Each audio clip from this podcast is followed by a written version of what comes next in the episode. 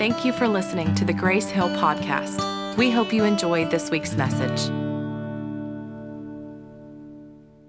When Emma, my oldest, uh, she's down here in the front row, she turns 12 next month. Uh, but when Emma, my oldest, she was in, I think it was first grade, it may have been second grade. We, we lived in a different uh, part of town. We actually lived in East Memphis, and uh, I loved the school that uh, she and uh, my next oldest daughter, Ava, had a chance to go to for a few years. It was Richland Elementary.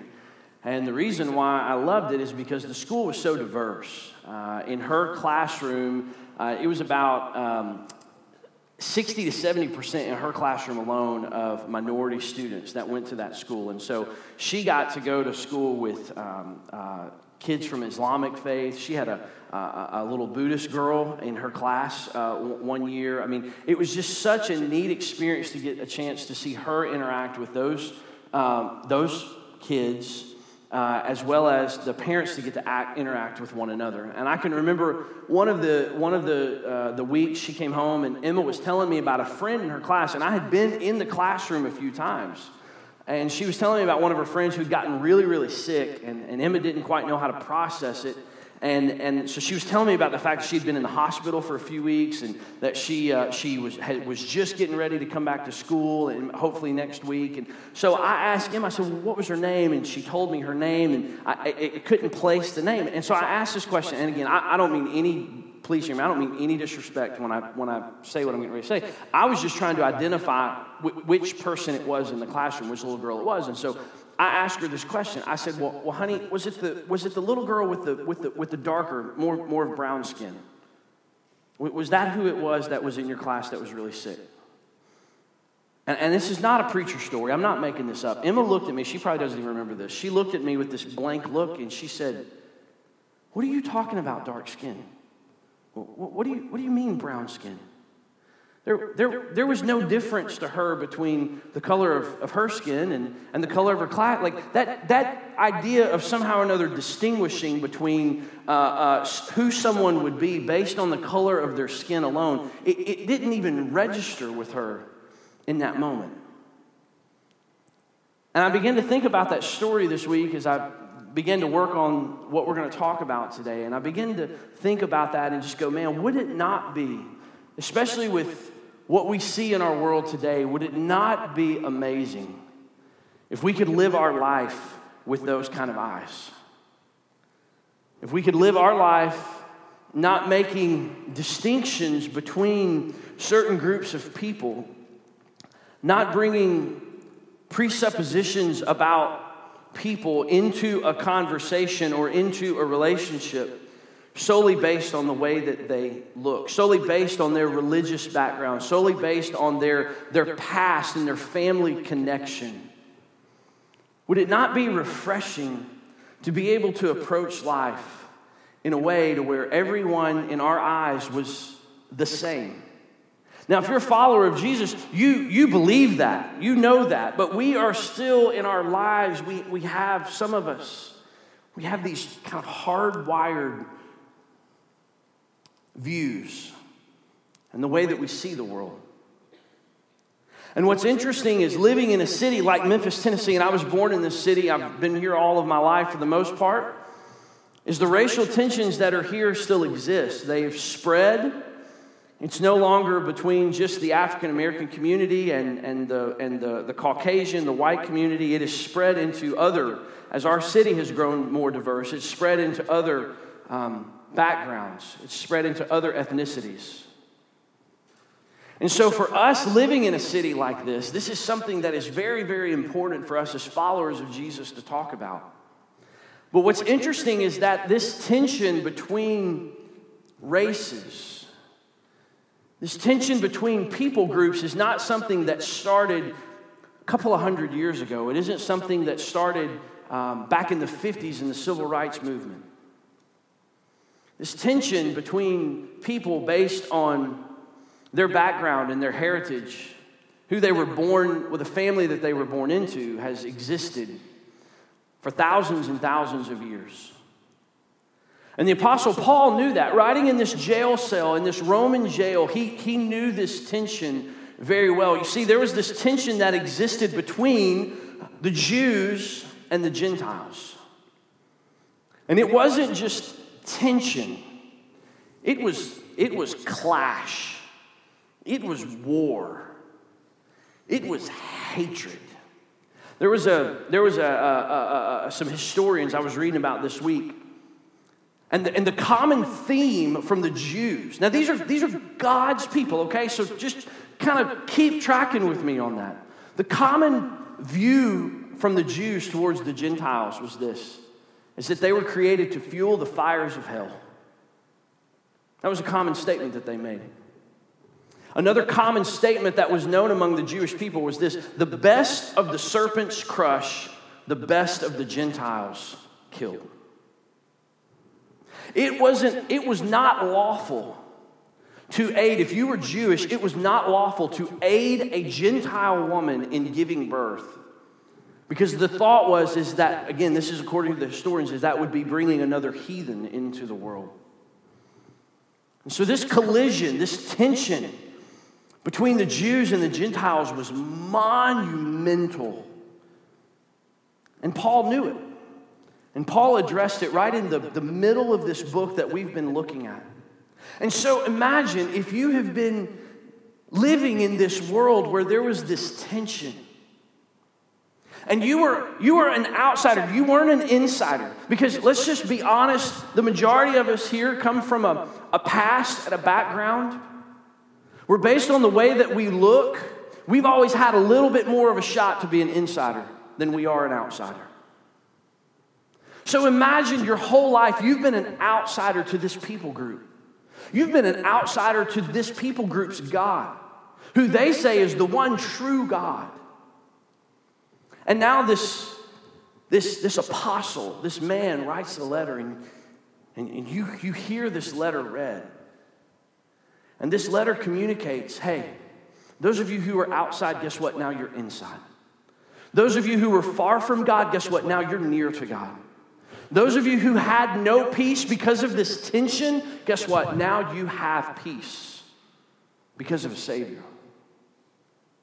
And so today, here's, here's the reality. And again, we're, we're just, we're talking, we're family, we love each other. So today, as we go through this text, there's a spiritual there's a spiritual implication for what we're going to read today. Okay? Big time spiritual implication. But also, because of this tension that exists, and what you have to do is when you read the Bible, especially, I mean, any passage of Scripture, but especially one that is so rooted in the historical context, what you have to ask the question, you have to ask this question, you have to say, what is the writer trying to communicate? What is the writer trying to say? And so there are deep spiritual implications for the passage that we're going to study today. And there are also deep social implications in the passage that we're going to look at today. So, if you have a Bible, if you've got your app, if you didn't bring any of the above and you're going, man, I don't know how to track along with you guys, guess what? It's all going to be on the screen, so you don't have to worry about it. We're going to be in Ephesians 2, starting in verse 11. And Paul says this Therefore, now, again, we said this a couple of weeks ago. Whenever you see the word therefore, you got to ask, well, what's it there for? Well, go back and read. Really start in chapter 1 and just read all the way up to chapter 2, verses 11. And Paul says, therefore, because of everything that I've told you already, therefore. And it's an interesting word that he uses after the comma, therefore. It's an interesting word. He says this word. He says, remember. Remember. And then what's even more interesting is what he calls them to remember. He says this that at one time you were Gentiles in the flesh, called the uncircumcision by what is called the circumcision, which is made in the flesh by hands. Now you can you can already just feel the tension, the historical tension that Paul is leaning into right there. This is thousands of years of clash between the Gentile people and the Jewish people. And, and, the word here for memory is more than just a, I mean, the word for remember here is more than just a memory. It's this, this call to action. It's, it's an action based on memory. It's, okay, I remember this, and so therefore I'm going to do something because I remember this. It's not just like, oh, yeah, I remember that time that we went on vacation. That was nice. It would be like, oh man, I remember that time we went on vacation. Let's go now. That's, that's the idea that Paul is trying to communicate. It, it's more than just a memory, it's a call to action based on what based on what he's asking them to remember.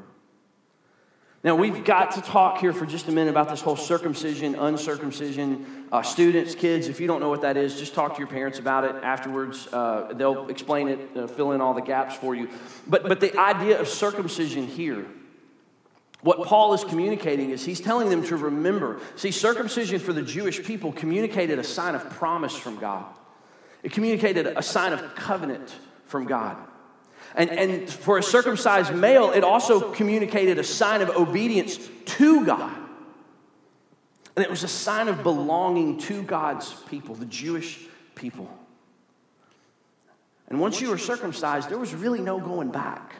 You were, you were covenanted into God's people.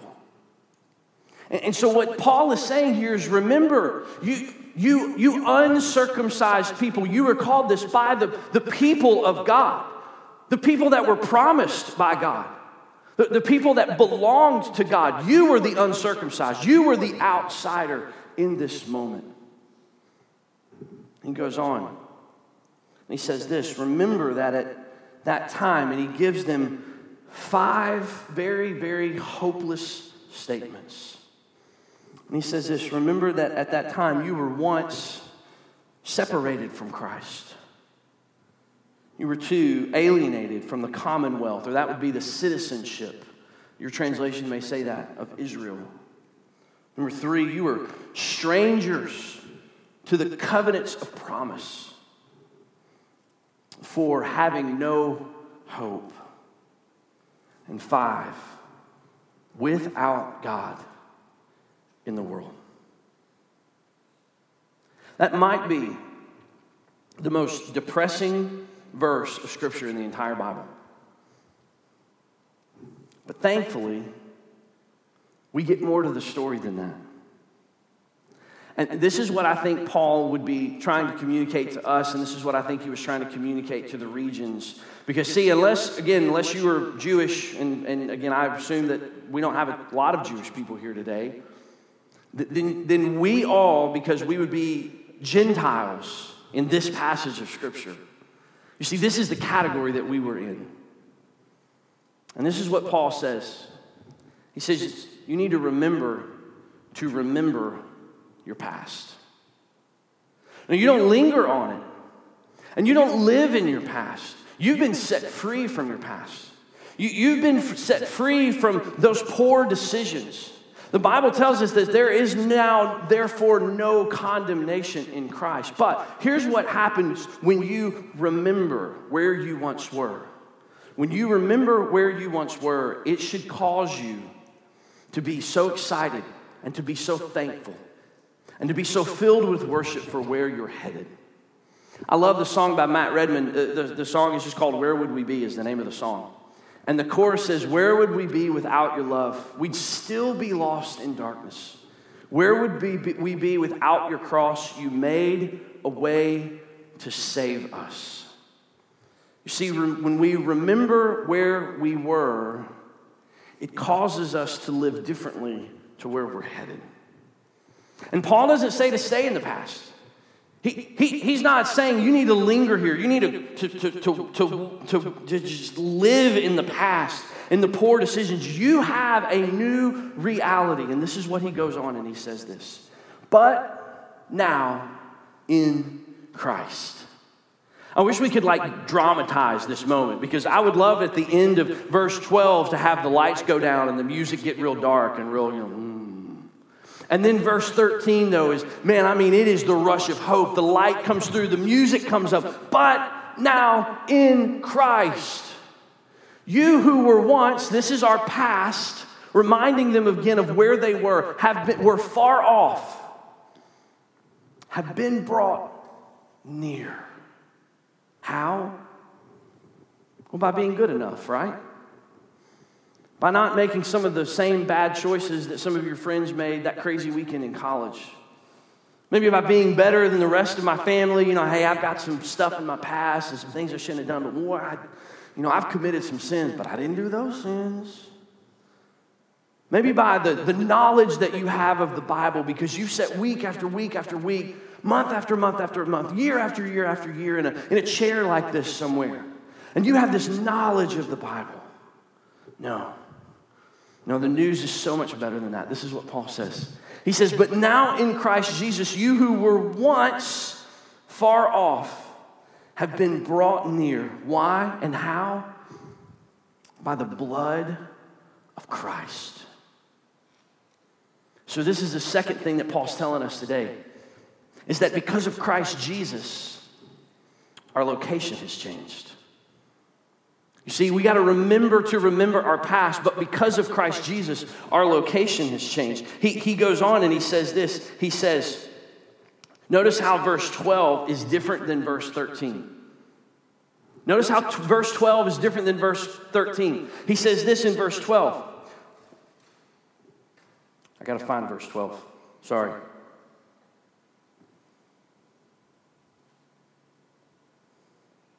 My notes got messed up on here. Sorry, verse 13, not verse 12. That's why I was confused. Notice that before this, uh, in verse 12, he says that you were separated from Christ. Now, now, Jesus Christ, Jesus is not the first name, and Christ is not the last name of Jesus Christ. Christ is the, the office. Christ is the, is the position. Another word for Christ is Messiah. And so, this word, Christ, it's a very Jewish term. The, people had longed for their Messiah. They had hoped for their Messiah. Part of the New Testament is filled with the prophets prophesying about the Messiah that was coming. This is a very Jewish term, but watch what he says in verse 13. He says, But now in Christ Jesus, you who were once far off have been brought near. He changes doesn't he? He changes. Because see now, Jesus is the person. Jesus is the person that was the Savior of the world. And so now it's no longer you who have been brought near by Christ, the Messiah, the one that was reserved for the Jewish people, or so they thought. But now you have been brought near by the blood of Jesus Christ, the Messiah of the whole world. He's flipping the script on them, and he flips the script on us. We have been brought near through the blood of the Savior, the Messiah, Jesus of the whole world. I love the positional statements that he makes to the contrast. He says, For you were once far, but now you're near.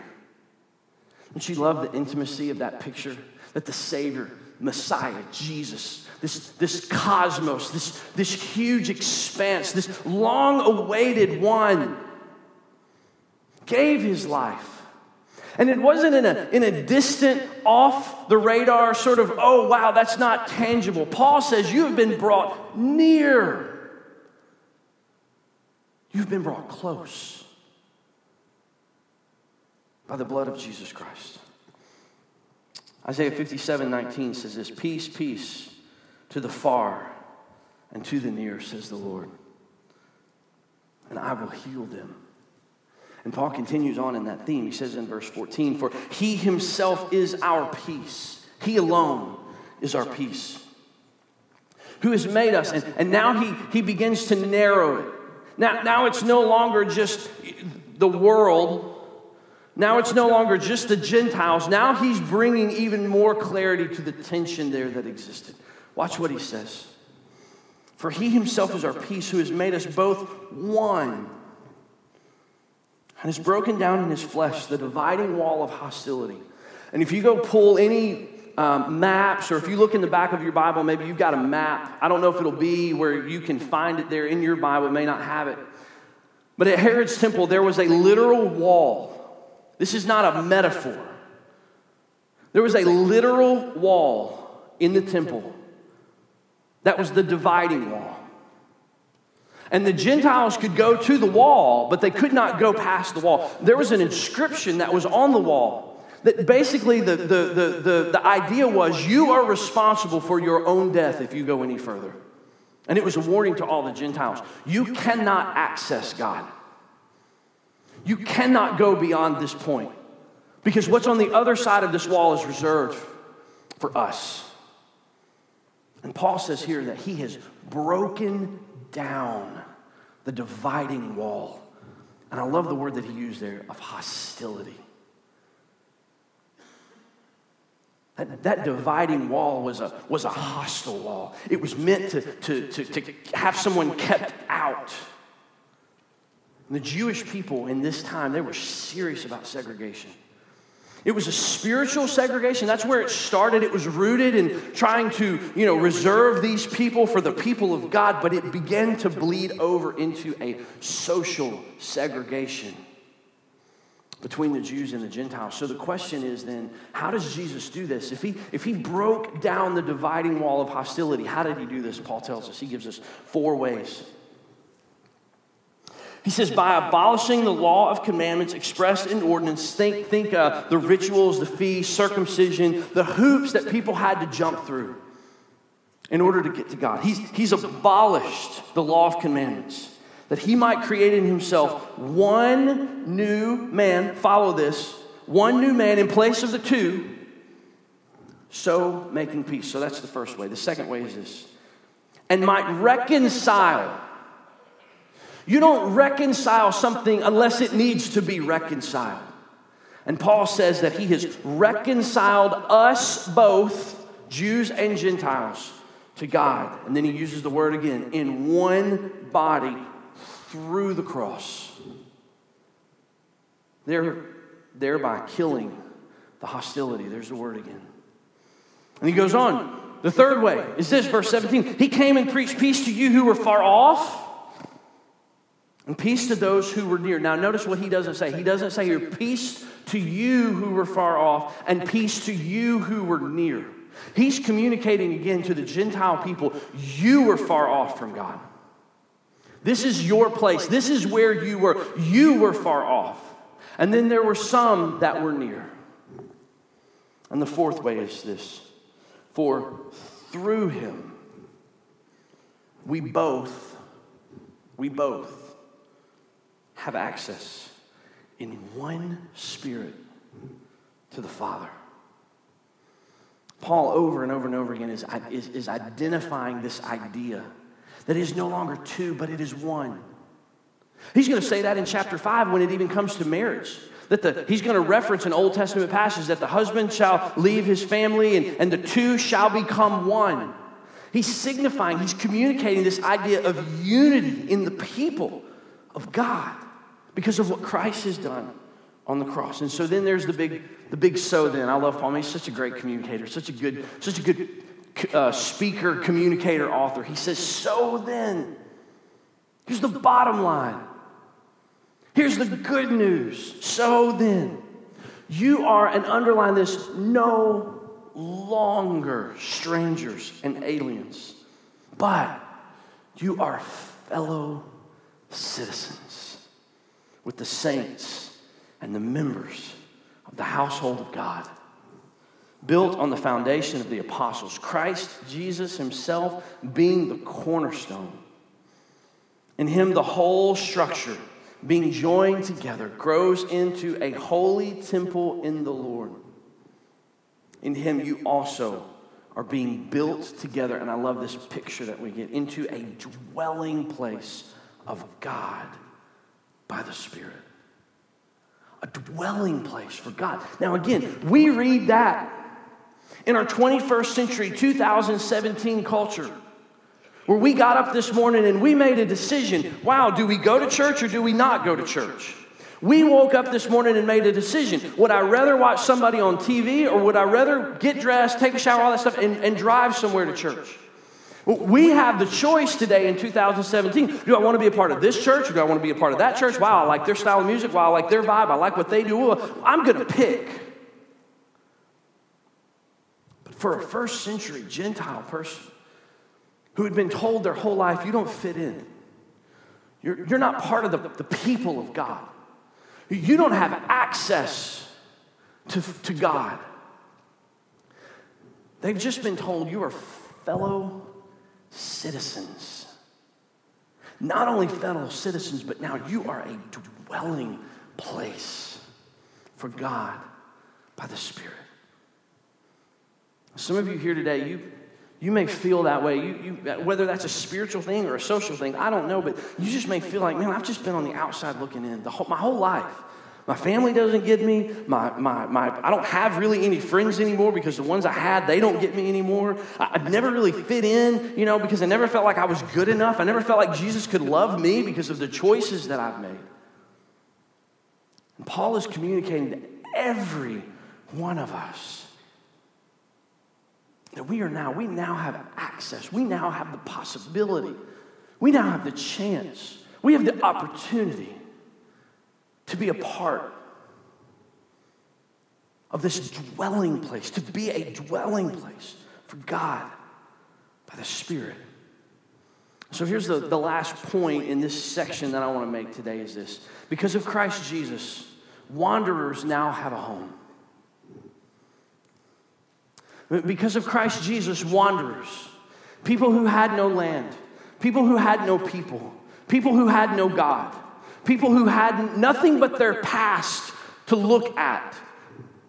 Wanderers now have a home, and their home is now the dwelling place for God by the Spirit. So, spiritual brokenness is real. That, that's what Paul is communicating here. Spiritual brokenness is real. There's spiritual brokenness all around us. There's spiritual brokenness in the first century where the, the Gentiles were, were trying to figure out how to live for Jesus, and there was a Jewish people. You can go back in Acts and read it. There were Jewish people saying, No, no, no, you've got to do this, and you've got to do this, and you've got to take this step. And Paul saying, No. It's because of the blood of Jesus Christ. It's because of his sacrifice. It's what he accomplished. And so spiritual brokenness is real. And it can only be restored by the gospel. That's it. Spiritual brokenness that we see in our country, the spiritual brokenness that we see in our families, the spiritual brokenness that we see in, in, in children who have gone wayward, who have, who have gone sideways, who've made some terrible decisions, the spiritual brokenness of, of friends that we once had and they've just made some terrible choices. And so we've had to say, hey, I, have got to distance myself because the, the choices that you're taking are just, they're, they're, they're ruining your life and I can't, I can't help you. The spiritual brokenness that we see in our, in our country, in our community, in our family is real. It's not another program, it's, it's not another ministry platform, it's, it's not another talking head up here for 35 minutes on a Sunday. It can only be restored by the gospel. And, and here's where we, we have to pivot for just a moment. Because this is the other implication that happens in this passage of Scripture is that social brokenness is real. Social brokenness is real. Uh, there's a lot more airplay. They don't call it that, but there's a lot more airplay on the local news and cable news and the internet today about the social brokenness in our country. Social brokenness is real. It was real in the first century. That's what Paul is, part of what Paul is addressing here is the brokenness that was between the Jewish and the Gentile people. And it can only be restored by the power of the gospel and here's the and and the actions of the followers of Jesus Christ. You see, we've been empowered as followers of Jesus to go and to help heal the land. We've been empowered as followers of Jesus Christ. Jesus said it in Matthew 5. You're a city set on a hill, cannot be hidden. So let your light shine before men that they may see your good works and glorify your Father who is in heaven. We have been charged with the task of not only holding out the hope for the spiritual brokenness that exists in our neighbors, in our community, in our family, but the social brokenness that is there as well. And that can only come from the power of the gospel and the actions, the ways, the posture that we take. And so, again, I, I, I want to just take a moment and, and I, w- I just want to have a conversation with you for just, just a moment. And if spiritual brokenness is dependent on the, the power of the gospel, it's dependent on the gospel alone to, to, to restore brokenness in someone's life. Now, again, we hold it out. We, you know, Jesus said in John 13 that the world will know that you're my disciples by the way that you love one another. So we still have a responsibility to carry hope to a spiritually broken world. But if what we interact with every single day is social brokenness as well, what do we do? How do we take those steps? I read a, an article this week that a gentleman wrote on a website called the Gospel Coalition. And the, the, the idea behind the article was how do we, as Christ followers, respond to events that happen in our community, like the Philando Castile verdict? Now, I'm not going to stand up here and talk about the courtroom. I'm not going to stand up here and talk about the evidence. I'm not going to stand up here and talk about the video that was released this week and what the jury saw that we don't have a clue what was going on, really, in our world. What I want to stand up here and talk about to you this morning is the social brokenness that erupts on our social media pages when those events happen, that is rooted in spiritual depravity and brokenness. So, this gentleman wrote an article and he said, The question that hopefully Christ followers, the first thing that comes to mind is, well, what should we do? What, what, what should we do about this?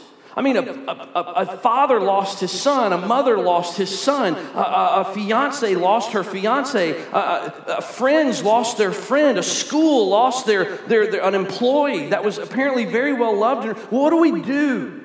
And he said, I pose another question. That's important, but he said, I pose another question. And the question is, what should I feel? What should I feel in that moment? Some of you, I can tell you're looking up like Gospel Coalition article. Is he legit about this? I'll put it on my Facebook later, link to it if you want to. Because see what happens when we feel we align ourselves with Romans 12, 15 says this to rejoice with those who rejoice and weep with those who weep. And the word that comes to mind in that moment is this word, this idea of empathy. It's feeling what the other person felt first. Another way to word it, and Colin, who prayed earlier, he, he, he's taught me this. He's, I've heard him say this a bunch of times before. He says, Seek to understand before seeking to be understood. Is that when we begin to put ourselves in the place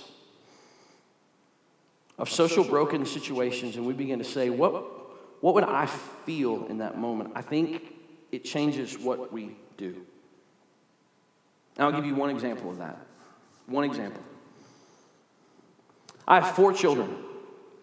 I have a 12 year old daughter. She turns 12 next month. I have a 10 year old daughter. I have a seven and a half year old daughter. And I have a tornado for a son named Cody. You know the conversation? This, I, have never thought about that until I read this article this week.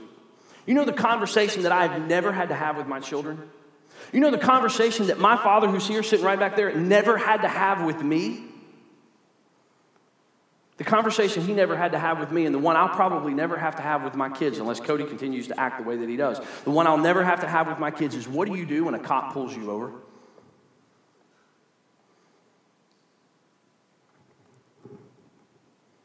You see, that's a, that's a feel moment.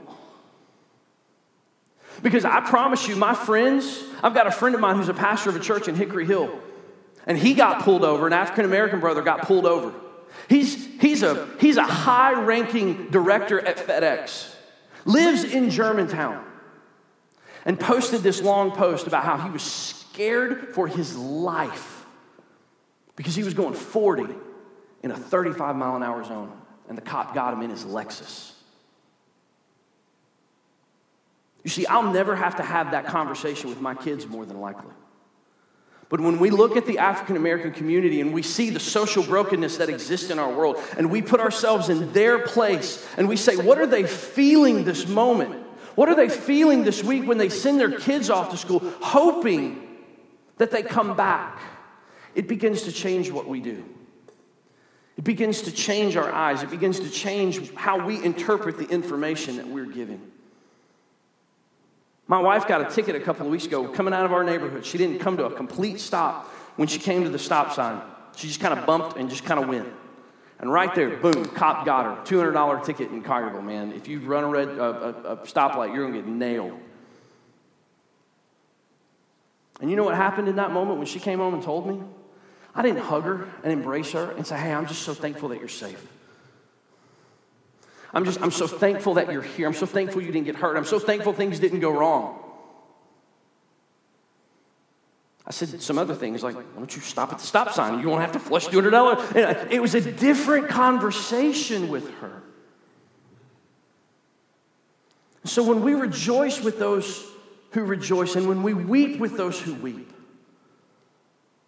it changes how we posture ourselves towards our brothers and our sisters in other communities that are hurting. And here's the last statement I'm going to make. The worship team is going to come this morning. The last statement I'm going to make is this is that if those that are following Jesus don't bring the gospel to a broken world, if we won't bring the hope of the gospel to a broken world, then who will? And you know the question that I had to wrestle with this week when I thought about that question? You know the question that I had to wrestle with this week? The question that I had to wrestle with this week is what color do I envision when I talk about a broken world? What color of people comes to my mind at first when I say, bring the gospel to a broken world? Who do those people look like? And I can promise you, those who are being built into the dwelling place of God all over this world probably look different than my first pass that I had when I thought about that this week. I want to pray for us. Jesus, you are good. Thank you that for every one of us, we have the hope of the gospel.